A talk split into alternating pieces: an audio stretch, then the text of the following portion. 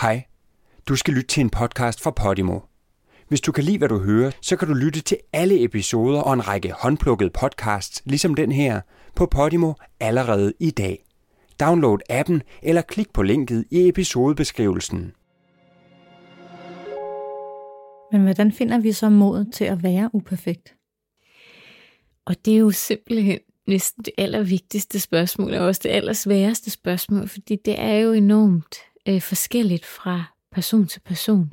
Men vi får jo først mod til at være uperfekte ved at turde være uperfekte. Altså mm. ved at turde vise den sårbarhed, vi har. Altså ved at turde øh, eksperimentere og sige, okay, nu prøver jeg det her, selvom jeg måske godt ved, at det er svært, og selvom jeg måske ikke ved, om jeg lykkes med det, men jeg prøver alligevel, jeg giver det en chance.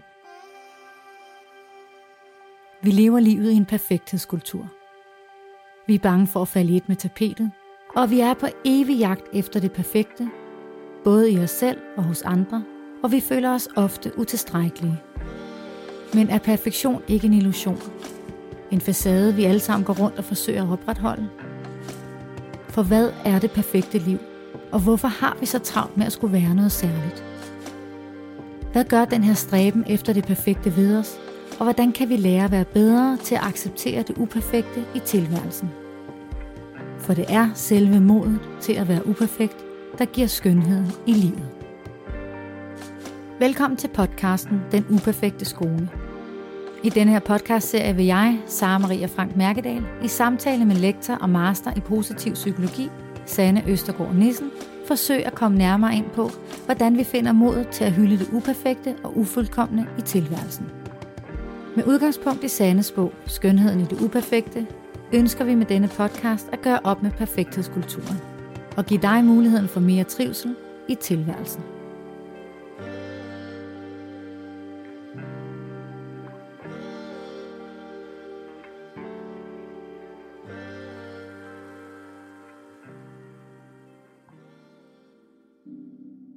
Hvornår er du klar?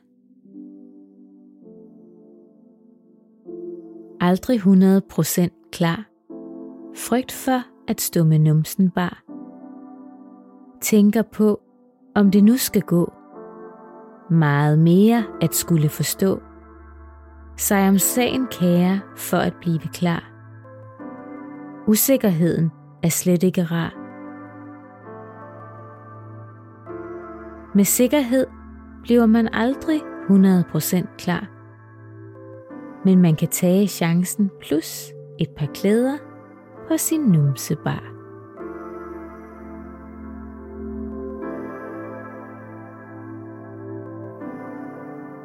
I dagens episode der skal vi tale om mod. Men hvordan passer mod ind i perfekthedskulturen? Vi skal tale om, hvordan vi takler udfordringer, og hvordan vi hver især kan blive lidt mere modige i hverdagen. Og hvordan finder vi modet, når vi tror, at vi har mistet det?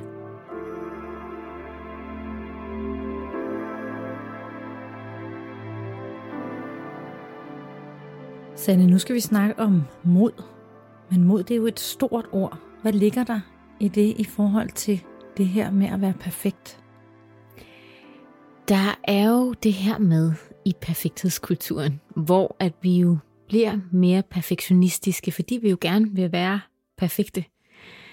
Og, øh, og det der er i lige forhold til mod, det er, at det hæmmer vores kreativitet, når det er, at vi er meget perfektionistiske. Fordi ofte så har man som perfektionist allerede et billede af den der perfekte fremtid, eller det er fx en opgave, man har skrevet, så tænker man, den skal være sådan, og den skal øh, have 12, ellers er det ikke godt nok.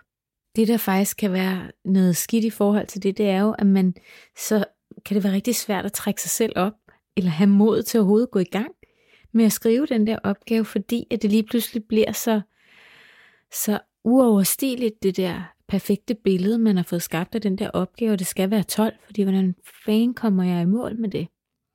Så, så det er det, der lidt kan være problemet i forhold til, til perfekthedskulturen. Det er, at selvom vi, vi tror, vi gør det, der er perfekt, så, så hæmmer vi faktisk os selv i at være modige og i at være kreative. Når det er, at vi bliver sådan meget optaget af det perfekte. Vi kommer tilbage til det der med kreativiteten, men, men først vil jeg godt belyse det der med, at du i bogen nævner de to forskellige tankesæt, som vi har. Prøv at forklare det. Jamen det er forskeren øh, Carol Dweck, som egentlig forsker i motivation, altså hvad er det, der gør, at vi drives til at gøre nogle bestemte ting. Og det hun har fundet ud af, at det er, at mennesker, som er meget øh, eller har, har succes inden for nogle områder, det er ofte mennesker, som har det, hun kalder et growth mindset, altså eller et udviklende mindset, øh, oversætter man det ofte til på dansk. Og det udviklende mindset, det gør det her med, at man, når man møder øh, en udfordring, øh, og ikke klarer den særlig godt, så, øh, så har man sådan en tendens til at sige, det her, øh, det var lige denne her gang. Jeg prøver igen, så må jeg bare prøve en anden metode. Og så kommer man videre derfra. Hun siger, så det er det ene mindset. Så det andet mindset, hvor at man måske ofte ikke oplever succes, fordi man faktisk hurtigt giver op. Og det kalder hun et fixed mindset. Altså der tror man, at ens evner, hvis man møder for eksempel en udfordring, og man ikke klarer den der udfordring, så vil man kunne sige til sig selv, men det er bare fordi, jeg ikke er dygtig nok, og jeg er ikke klog nok, og jeg, øh, så, så derfor kommer jeg ikke til at kunne finde ud af det her. Og så giver man faktisk øh, hurtigere op på forhånd. Og det hænger meget sammen med den der, også i forhold til perfektionismen. Altså selvfølgelig kan man opleve perfektionisme i begge de der to tankesæt, men det der kan være problemet er jo bare, hvis du er meget sådan fikst eller fastlåst i dit mindset, så kan det være rigtig svært ligesom at, at have mod på at komme videre med nogle ting, som man måske gerne vil, og være også igen i forhold til kreativitet, og arbejde med, med noget kreativt og kunne se nye muligheder. Det kan være rigtig svært, hvis du har sådan en meget fastlåst tanke om, hvem du er og hvad du kan som, som menneske. Men hvordan finder vi så mod til at være uperfekt? Og det er jo simpelthen næsten det allervigtigste spørgsmål, og også det allersværeste spørgsmål, fordi det er jo enormt øh, forskelligt fra person til person. Men vi får jo først mod til at være uperfekte ved at turde være uperfekte. Altså mm. ved at turde vise den sårbarhed, vi har. Altså ved at turde øh, eksperimentere og sige, okay, nu prøver jeg det her, selvom jeg måske godt ved, at det er svært, og selvom jeg måske ikke ved, om jeg lykkes med det, men jeg prøver alligevel, jeg giver det en chance. Det er det der med ligesom at læne sig ind i, i det der, der godt kan være svært, og så tænke, men jeg gør det alligevel, selvom man måske har den her selvkritiker, som vi tidligere har talt om, ikke? der sidder i hovedet og siger, det kan du ikke finde ud af, det lykkes aldrig.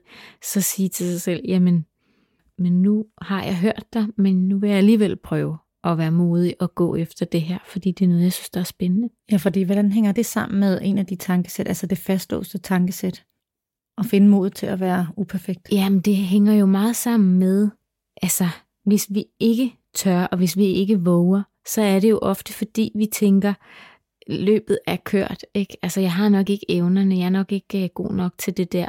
Øhm, men omvendt, hvis det er, at vi har det her mere udviklende tankesæt, så ved vi jo også godt, at vi vil møde modstand. Altså vi vil opleve perioder, hvor tingene ikke lykkes, men så kan det godt være, at for eksempel, da jeg skulle skrive øh, min bog og have den udgivet, jeg, altså jeg talte med forskellige forlag, og der var der flere, der lukkede døren og sagde, det, det, det er vi da ikke interesseret i at udgive. Hvis jeg bare havde givet op ved det første forlag, så havde jeg jo aldrig fået udgivet denne her bog. Så det der med, at man, at man har mod nok til at, at sige, okay, det lykkes ikke lige nu, men jeg prøver alligevel igen. Og det kan godt være, at der er den næste, jeg taler med omkring det her, den næste redaktør også vil sige, øh, nej tak. Men så må jeg jo så se, hvad jeg så kan gøre. Mm. Så det er det der med ligesom at åbne sig selv op for de der muligheder, og lade være med at tage det for meget ind, når tingene ikke går godt. Altså, eller når, når man ikke lige lykkes måske med det, som man havde håbet på. Hvis vi går tilbage til det der med kreativiteten, så nævner du blandt andet i bogen, at øh, perfektionisme hæmmer kreativiteten. Mm. Hvordan skal det forstås? Ja, fordi der er jo mange, der godt kan blive irriteret over det, også når jeg er ude og, og fortælle folk omkring perfektionisme, hvor de siger, ej, det synes jeg ikke er rigtigt, fordi kan jeg, altså, det er jo nogle af de mest kreative ting, det er jo lavet af mennesker, som virkelig har lavet smukke kunstværker og, ja, og arkitektur og alt muligt andet. Det er jo perfekte værker på en eller anden måde. Mm, så det kan jo ikke passe, og de, er jo også, de må jo være meget perfektionistiske omkring det. Og mennesker, der i det hele taget er nået store ting, tænker man også ofte, har været meget perfektionistiske. Og det kan også godt være, at de har været det på en eller anden måde. Men ofte det der med, kreativiteten bliver ofte hæmmet af, hvis det er, du siger, nu går jeg efter et bestemt mål, og jeg går kun på denne her måde. Det er kun denne her vej hen til det mål, jeg kan forestille mig. Så det der med, lige pludselig så får man lige lidt modstand øh, på et eller andet tidspunkt, så øh, at er man så ikke lige sådan, tænker, okay, men det kan godt være, der er en anden vej hen til det her mål. Så man glemmer nogle gange at være i processen. Og det er det, der kan ske med perfektionisme, at man egentlig glemmer at være til stede i, i den der proces hen imod den der virkelig gode opgave, som man selvfølgelig rigtig gerne vil skrive. Og så er det, man også oplever de der perfektionistiske mønstre med, at man udsætter tingene. Så så bliver det først lige sidste øjeblik, måske man får skrevet den der opgave, og så bliver det jo alligevel, altså, fordi man havde, man simpelthen krævet for meget af sig selv, og så glemte man at nyde at være i processen med at, at arbejde med det. Men hvordan hænger det så sammen med mod? Men det er også lidt forskellige ting, kan man sige, men, men de udspringer lidt af det samme, fordi mod udspringer af, at du har en eller anden form for tro på dig selv. At du har en eller anden form for følelse af, at selv hvis det her ikke lykkes, så kan jeg stadig godt lide mig selv. Og i forhold til kreativiteten, det er jo det her med, at hvis du grundlæggende har en eller anden oplevelse af, at du er god nok, så har du også nemmere ved at begynde at tænke nye, interessante tanker og spændende tanker om forskellige ting. Fordi at du ligesom har sådan en grundlæggende tro på, det skal nok gå alligevel, og det kan godt være, at jeg ikke lige når imod i det der mål, præcis som jeg havde forestillet mig inde i mit hoved, men så tager jeg bare en anden retning, og så prøver jeg bare noget nyt og noget andet. Så på den måde hænger det alligevel lidt sammen, det der med kreativitet og mod. Og hvis man så ikke finder modet, eller har modet mm. til at, at gøre og udvikle sig og, og, og springe ud i det, hvordan kan man så hjælpe sig selv til at få mod? Ja, Altså den sætning, som en her Carol Dweck bruger rigtig meget i sin forskning, det er den der endnu. Så altså når du ikke lykkes, hvis der er noget, du ikke lykkes med, så er det det der med, at man lige skal huske sig selv på.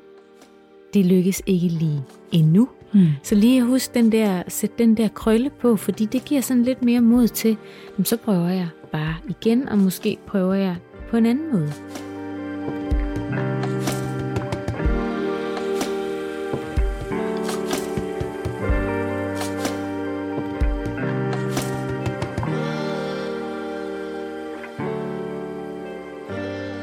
Hvorfor er der, at nogen har tendens til at miste modet? Jamen, hvad, hvad tænker du egentlig? Altså, når i forhold til, hvis du står over for et eller andet, altså, hvornår mister du modet? Jamen altså, jeg, jeg synes faktisk, vi, nu inden vi skulle i gang med at optage podcasten her, så tænkte jeg meget over det der med mod, ikke? og hvor modig jeg egentlig selv er. Mm. Og blev faktisk lidt overrasket. Jeg har aldrig tænkt mig selv som en, en modig type. Mm. Men hvis jeg sådan gennemgår min både min arbejdskarriere, men også mit liv generelt, og ting, jeg har oplevet, og ting, jeg har gjort, og mål, jeg har sat, så har jeg egentlig været meget modig, og jeg kan ikke sætte, altså der har selvfølgelig været steder, hvor jeg ikke har været modig, men, men så har det været min angst, for eksempel, der har stoppet mig. Men, men, men selvom at min angst nogle gange har stoppet mig, så har jeg jo alligevel på en eller anden måde kunne bruge det som en drivkraft af, at jeg ikke vil lade det stoppe mig. Mm. Og der har jeg fundet mod til at gøre det alligevel, gøre de ting alligevel, som for eksempel, og jeg lider voldsomt af flyangst. Mm. Ikke? Men jeg har jo mod nok til at sætte mig op i det fly og flyve afsted alligevel. Eller jeg, jeg lider også af dødsangst eller sådan panikangst. Mm. Men derfor har jeg alligevel mod til at gøre ting, jeg godt ved kunne fremkalde en eller anden form for panikangst hos mig. Så jeg ved ikke, altså selvfølgelig har jeg masser af perioder, hvor jeg sikkert ikke har haft mod, men, men på en eller anden måde har jeg en grundlæggende tendens til at finde mod i alting. Altså, eller for, har lyst. Måske er det også sådan, altså, måske er det blandet med, at, at modet for mig også bliver defineret til, at jeg har lysten til at gøre noget. Mm. Og derfra finder jeg vel mod, eller jeg ved det ikke. Mm. Jeg kigger på dig sådan lidt undrende, fordi ja. jeg, eller spørgende, fordi ja. jeg ikke ved, hvor, hvor at jeg egentlig definerer det, for, eller om jeg definerer det forkert, men jeg, jeg, jeg, jeg blev bare overrasket over, da vi sådan skulle i gang med det, jeg tænkte, når jeg er jo måske egentlig ret modig, og det ser jeg ikke mig selv som, fordi jeg jo har øh, den her angst, mm. som tit og ofte på en eller anden måde, i hvert fald irrationelt, op i mit hoved, hæmmer mig i nogle ting. Men måske gør den det ikke i min fysiske tilstand, så jeg alligevel gør ting. Mm. Selvom at der er noget i min underbevidsthed, der prøver at få mig stoppet.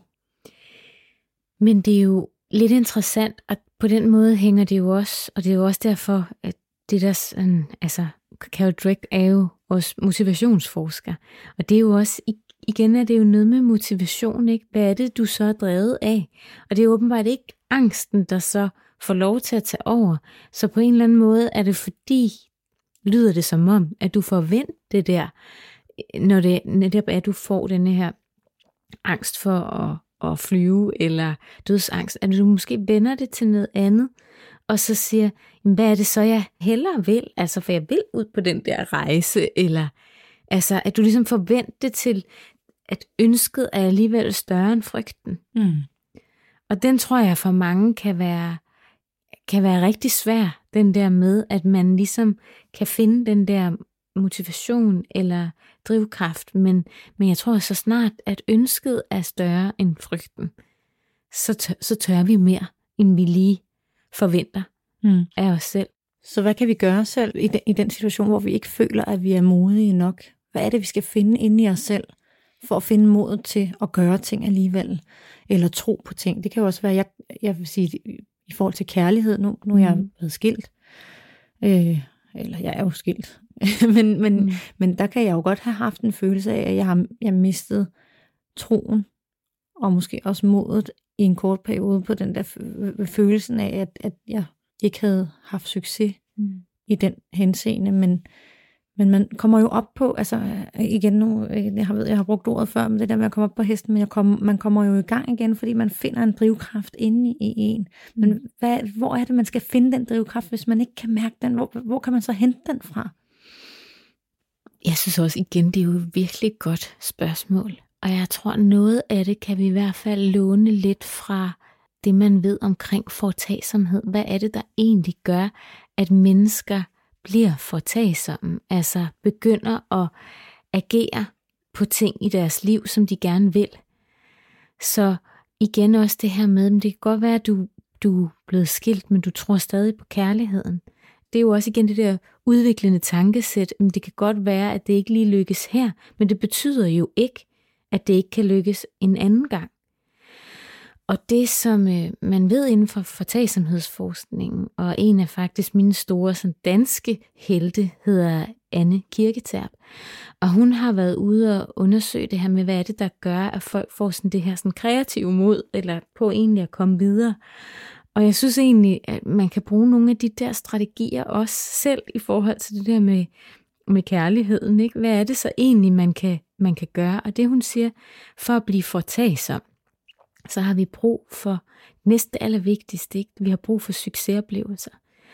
Så du er jo lykkes med kærligheden i forskellige henseender. Mm. Og så, så den, at man hele tiden kan minde sig selv om de der små succesoplevelser, og blive ved med også at, at eksponere sig selv over for at få nogle succesoplevelser hen ad vejen, kan være noget af det, som, som man kan have fokus på. Så ser hun også det her med, hvad er det næste bedste skridt? Altså hvis jeg nu har et eller andet mål, jeg har sat mig og noget, jeg gerne vil, men måske er lidt bange for at springe ud i, hvad er så det første skridt, jeg kan tage hen imod denne her handling, denne her drøm, som jeg har? Men det kan være måske, man siger, jamen hvilke midler har jeg til rådighed? Hvem kender jeg, som kan hjælpe mig med ligesom at nå den der drøm? Hvad er sådan lige inden for min rækkevidde? Hvad kan jeg bare lige nu og her gøre som det første skridt? Og så siger hun også det her med, at vi skal i virkeligheden have denne her øh, selvindsigt i forhold til at vide, hvad er det egentlig, vi også er gode til? Også, og jeg tænker faktisk også selv i kærligheden, at man kan tænke over at have nogle af de der styrker, noget af det, som man ved, man er god til, og så bruge det ind som en komponent i forhold til at nå de her mål, som man, man gerne vil nå. Og en væsentlig ting, det er det her med rollemodeller. Og jeg tænker ofte lige i forhold til kærligheden, så bliver vores forældre jo enormt meget en rollemodel for, hvordan vi selv agerer i kærlighedslivet. Øh, og der tror jeg faktisk også, at man kan finde, man kan jo godt vælge at finde sig nogle andre, hvis man nu ikke nødvendigvis synes, at ens forældre har været de perfekte rollemodeller, i hvert fald lige inden for, nu taler vi så perfekt her, det er så et forkert ord, ikke? men de har måske ikke været de der rollemodeller for kærligheden, som man kunne ønske sig, så kan det måske være, at man skal kigge et andet sted hen og sige, hvad er det de der par, de mm. gør, for at de måske holder sammen? Så man kan ændre fokuset over til noget andet, eller udvide sit perspektiv. Ja, at man i hvert fald finder, man finder noget, som man kan, som kan hjælpe en på vej hen imod det, man egentlig gerne vil. Det vil være noget af det, der kan hjælpe på ens mod, fordi så lige pludselig, det er jo også tit det der med, hvis vi har en eller anden fantasiforestilling om et eller andet, vi gerne vil opnå, eller et eller andet mål, vi har, og så man kan slet ikke se, hvordan kan jeg nogensinde komme derhen. Altså, og så er det jo også svært at være modig, hvis man næsten ikke ved, hvad ens første skridt er. For eksempel, hvis man øh, drømmer om en eller anden vild sangkarriere, ikke? Altså, jamen hvad er så det første skridt hen imod at, at være sanger? Jamen det er måske, at man stiller sig op på gaden og synger, altså, og ser om der er nogen, der begynder at putte penge ned i, eller om de bare øh, prøver at sparke en væk, eller hvad de gør, ikke? Altså, det der med at starte i de, i de små, og tage de der små skridt hen imod de ting, man måske drømmer om, frem for at sige, det der, det er også fuldstændig urealistisk, det kommer jeg aldrig til. Hvis jeg kigger på mig selv, så er der jo i mange henseender i mit liv, hvor jeg har gjort ting, som jeg overhovedet ikke anede, om jeg kunne. Altså lidt den der, jeg formentlig også følt lidt med den der pipi-indstilling, at, at jeg tænker, at det har jeg ikke prøvet før, så det kan jeg sikkert godt finde ud af. Mm. Øh, og derfra får jeg måske en del af det mod, som jeg har, fordi der er jo så mange ting, jeg i realiteten, hvis jeg kigger tilbage, har gjort. Mm. Jeg var på et tidspunkt, at jeg om jeg kunne være, øh, øh, lave kostymer til Koldingrevyen, og jeg var 22, og øh, jeg havde arbejdet hos en skrædder godt nok i, øh, i et år eller halvandet. Wow. Øh, ja. Og så tænkte jeg, hvem, hvad har jeg af forudsætninger for at sidde og lave tøj til en hel revy som 22-årig, og hvem spørger mig om det? Og kan jeg overhovedet det? Og så er der bare et eller andet inde i mig, der tænker, nå ja, men hvorfor skulle jeg ikke kunne det? Mm. Men jeg, jeg kender mange, som slet ikke har den der følelse. Og der tænker jeg, der må det jo være svært at tage de små skridt, som du taler om der og sige, nu synes jeg, det er et stort skridt at stille sig op foran alle mulige og synge og få penge i handen. Ja, det, er, det er men, du også ret i. Men, men der er jo Man bare... Man kunne også det, bare starte derhjemme og sidde og synge lidt der foran sine bedste venner måske. Eller ja, men det er bare mere for det, at sige, det der, det der ja. hvor finder man det mod, som, fordi for mig ligger det så naturligt hmm. at, at gøre. Ja. Men der er jo nogen, som reelt set godt ved, at det næste skridt, det er måske at sætte sig foran sine venner og synge, men de kan simpelthen ikke få sig selv til det. Mm. Hvor, hvor, hvor kan man, hvordan kan man hjælpe dem til at finde det mod til at gøre det alligevel? Mm. Det er forskelligt med, hvad vi har af det, man kalder mestringstillid, eller det er jo egentlig, det kommer af det engelske ord self-efficacy, den der tro på, at jeg kan godt. Og det er sådan en, der er en forsker, øh, nu kommer vi igen ind og taler om forskere her, mm, jeg elsker, øh, men psykologen, psykologen øh, skal vi sige det rigtigt, er Albert Bandura, han har netop øh, undersøgt det her med, hvad er det, der gør folk, de får tro på sig selv, altså mestringstillid, tro på, at de egentlig godt kan lykkes med øh, ting i livet. Og vi kender jo alle sammen godt de der irriterende typer, som går til eksamen, og vi ved udmærket godt, at de har ikke læst en skid på det, og alligevel så går de ind og scorer et 12 -tal. Og så tænker man, her har jeg fandme siddet i døgnet rundt de sidste tre måneder og forberedt mig på den der skide eksamen, ikke? Og så går jeg, altså, og så går jeg ind og får et syvtal, firtal, hvad man nu går ind, ikke? Og så tænker man, hvad er det så, der gør, at lige ham der, han går lige ind til den der eksamen, og nu synes jeg ham, fordi det er egentlig også typisk mænd, vi ser det der med, de går lige ind, og så, så går det nemt, ikke? Selvfølgelig er det også sådan for kvinder. Men det er det der med, at man har sådan en grundlæggende tro på sig selv. Og det er jo selvfølgelig noget, som vi har fået styrket igennem, at vi har haft igen de der små succesoplevelser i livet. Altså at der har været nogen omkring os, der har sagt, ej det der, det klarede du da meget godt så det kan du sikkert godt. Så har vi måske også fået lov til at gøre nogle ting. Mm. Noget så simpelt måske som at få lov til at, hvis man bor lidt ude på landet, og cykle ind til byen. Altså det der med, at der er nogen, der har udvist en den tillid, og man rent faktisk er lykkes med at gøre små ting hele tiden, og lykkes med det.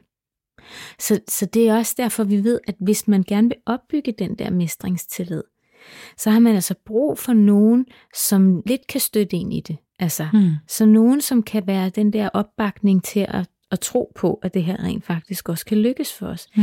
Men som også kan være vores kritiske venner i forhold til at sige, okay, så hvis det der, det kan godt være, at det ikke gik helt godt, men så skal du måske lige prøve at justere retningen, eller altså, som også lidt kan, kan guide os. Og så har vi altså også brug for at lære os selv at kende på en måde, fordi nogle gange, når man måske oplever netop, hvis man sidder til en eksamen, og man synes, nu kommer man bare helt i sort. Ikke? Det er jo fordi, at man lige pludselig har opbygget en hel masse frygt, og så den der simpelthen frygt, den er simpelthen steget en til hovedet, og så blokerer hjernen bare fuldstændig ud. Frem for ligesom at arbejde med frygten og sige, okay, men jeg ved godt, at når jeg står foran og skulle til en eksamen, så ved jeg, så kan jeg måske få svedige håndflader og hjertebanken, og måske ryster jeg også lidt på kroppen, eller Måske skal jeg sidde på toilet øh, et par dage op til eller om morgenen en eksamen, ikke? fordi man virkelig er dårlig, dårlig, dårlig mave. Ikke? Altså, der kan jo ske forskellige ting, men det der med, at man lærer sin krop at kende, og man siger, men, Nå ja, men det er jo fordi, at der er noget, der er på spil. Der er noget, der er vigtigt for mig her. Så den der med, at man lærer sig selv øh, egentlig godt at kende sine kropslige reaktioner, så det er ikke så meget det nødvendige, den der selvreflektion, men mere det der med, at man finder ud af, når ja, men når jeg står over for en situation, hvor jeg måske skal, skal præstere noget andet, end jeg plejer at gøre, så reagerer min krop på denne her måde. Det er ikke farligt, men det er bare sådan, det er. Det bliver også sådan en form for selverkendelse, man kan sige, det er egentlig min krop, der nu egentlig hjælper mig med at mm. komme i præstationsmode, ikke? Så, så det der med altså gode rollemodeller. Nogen, som vi kan spejle os i, læne os op af, og som også giver os nogle øh, venlige puff på vejen, og, og støtter os og bakker op omkring os. Øhm, og så øh, succesoplevelserne. Altså, mm. at vi hele tiden får små succesoplevelser med at gøre de ting, og det tænker jeg helt sikkert, at dem har du jo haft på et eller andet tidspunkt, måske med nogle kreative ting, hvor du har tænkt, det her, det lykkes jo for mig. Jamen, jeg har også haft lige så mange gange, hvor jeg har tænkt, at det kunne jeg godt have haft gjort bedre, eller det var ikke den største succes. Men jeg har alligevel altid haft mod til at gøre noget nyt, eller mm. prøve det igen, hvis det var det, det krævede. Øhm, og også accepteret igen det der med, det har vi snakket om før, den der accept af, at, at jeg også accepteret, at hvis jeg har gået til eksamen, jeg er sindssygt dårlig til at gå til eksamen øh, og bliver virkelig, virkelig skidt, øh, nærmest sådan besvimelsesagtig. Øh, og, og jeg har også haft øh, eksamener, som ikke har været så vellykket som andre, og hvor jeg har fået en karakter, hvor jeg virkelig er blevet skuffet og ked af det over mig selv og min præstation. Men på en eller anden måde, så øh, når jeg også til en accept af, det var sådan, det var. Det kan jeg ikke gøre noget ved, og så må jeg bare finde øh, rygsækken med masser af mod på, og så gå ud i livet, og så gøre det enten bedre næste gang, eller acceptere, at jeg ikke kan gøre det bedre, og derfor er der nogle andre ting, jeg så er god til, i, i stedet for det, som jeg ikke fik den store succes med. Mm. Øhm, og hvorfra jeg har fået det, det ved jeg. Det må jeg jo takke mine forældre for på en eller anden måde, eller nogen omkring mig, som har, har hjulpet mig til ikke at skulle slå mig selv i hovedet på den bekostning, fordi mm. jeg har så sandelig slået mig selv oven i hovedet i mange andre henseender, mm. som ikke handlede om mod.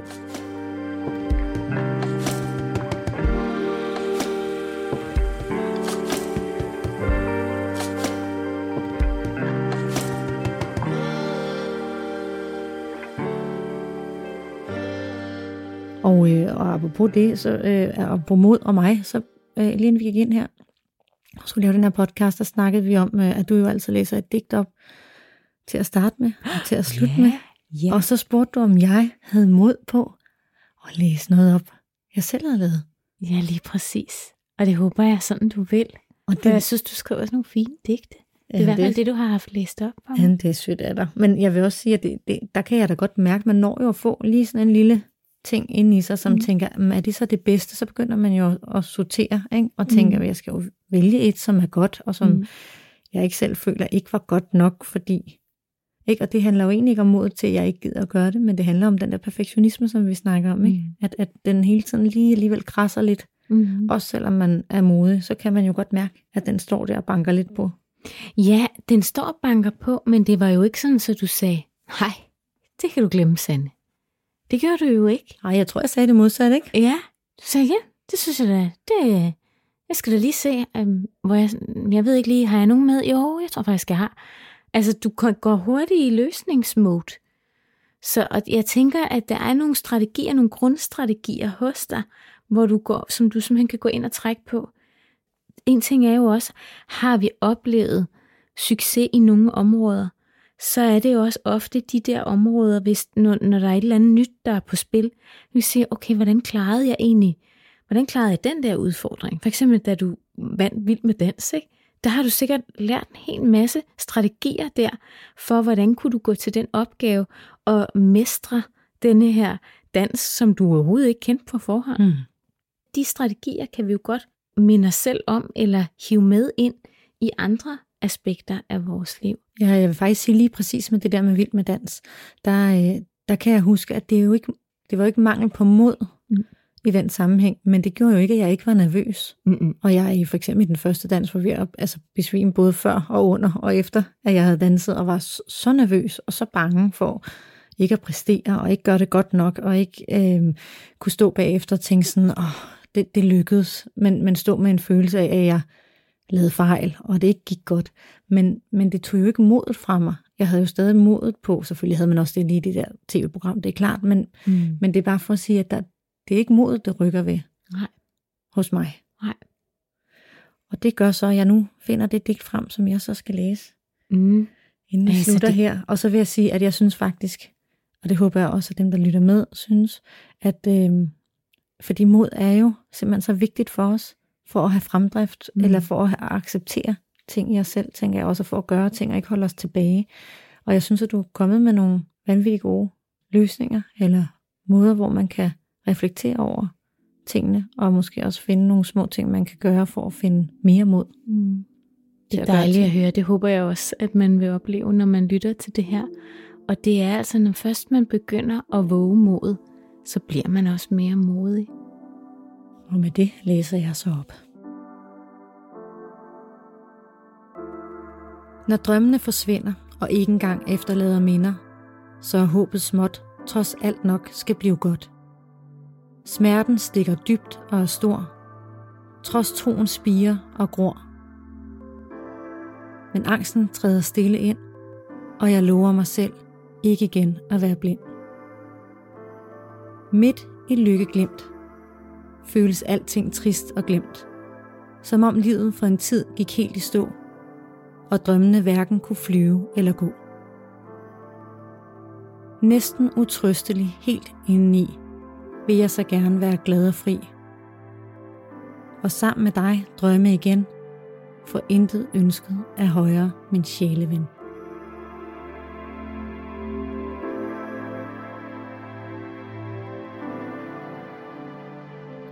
Åh, hvor er det fint. Jeg har lyst til sådan lige at sidde og klappe lidt, men det virker også sådan lidt mærkeligt måske. Ej, jeg synes, det var virkelig, virkelig, virkelig fint. Tusind tak, fordi du vil dele det med os alle sammen, og lytterne her, der også er med. Det var virkelig nogle smukke rim, du har lavet, og det er også et meget dybfølt digt, kan man jo mærke. Og det er, det rør, det rør noget, i mig i hvert fald. Øhm, så det var dejligt, at du havde, jeg håber, du får meget mere mod på at dele mange flere af dine digte. Det er det næste, du kommer efter podcasten. Det er en ny digtsamling for mig. ja, lige præcis. Tak, det er så fint. Vi har jo snakket om det nogle gange før, fordi det her med at have mod, det handler jo også om at være sårbar og ture have noget på spil. Er, er det ikke rigtigt? Jo, men det er så godt set, fordi vi ved det fra den forskning, der netop er fra Brené Brown, hvor hun siger, skyld og skam, hvad er sådan ligesom modgiften imod og følelser af skyld og skam. Og det er jo eksempelvis, nu har du været så modig at dele et digt her med os i dag. Det er sårbart at gøre. Altså det er jo sårbart at skulle dele ud af sig selv. Men det er lige præcis det, der gør, at vi rent faktisk forbinder os til hinanden. Så der er en kæmpe øh, komponent af sårbarhed i modet, fordi det er jo netop mod på at springe ud lige der, hvor det kan være lidt farligt, ikke? Altså ud i det åbne hav, ud hvor man ikke ved, om man kan bunde, eller om man skal svømme, eller hvordan, hvordan man griber det an. Så det er jo virkelig der, hvor, hvor modet det, det virkelig viser sig. Så vi, vi bliver nødt til at læne os ind i vores egen sårbarhed, for at være modige, eller for at have modet til at være modige. Det ved jeg ikke, om man kan sige.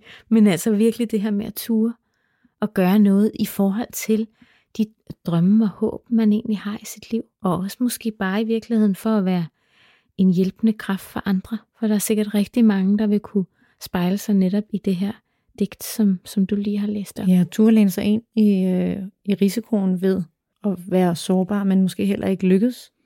Ja, og måske også den der øh, frygt for at tabe ansigt, ikke? Altså, hvad, tænker, hvad tænker andre om mig, når jeg læser sådan noget op, ikke? Det er jo den tanke, man kan, man kan få. Altså, hvad, hvad er det, der er på spil her, ikke? Der er jo ingen af os, der har lyst til at tabe ansigt. Det passer jo ikke ind i den der perfekthedskultur. Så fik jeg jo læst mit digt op, og du startede med dit. Og dit var jo, øh, det handlede om lidt noget andet, end det mit gjorde. Det handlede nemlig om, om at have mod til i realiteten at springe ud i livet. Ikke nødvendigvis med numsen bare, men i hvert fald bare at gøre sig selv den tjeneste, og gribe livet og have mod til at gøre de ting, man har lyst til. Ja, lige præcis. Så det synes jeg, vi skal gøre. Ja, skal vi? ud i livet. Vi hopper ud i livet.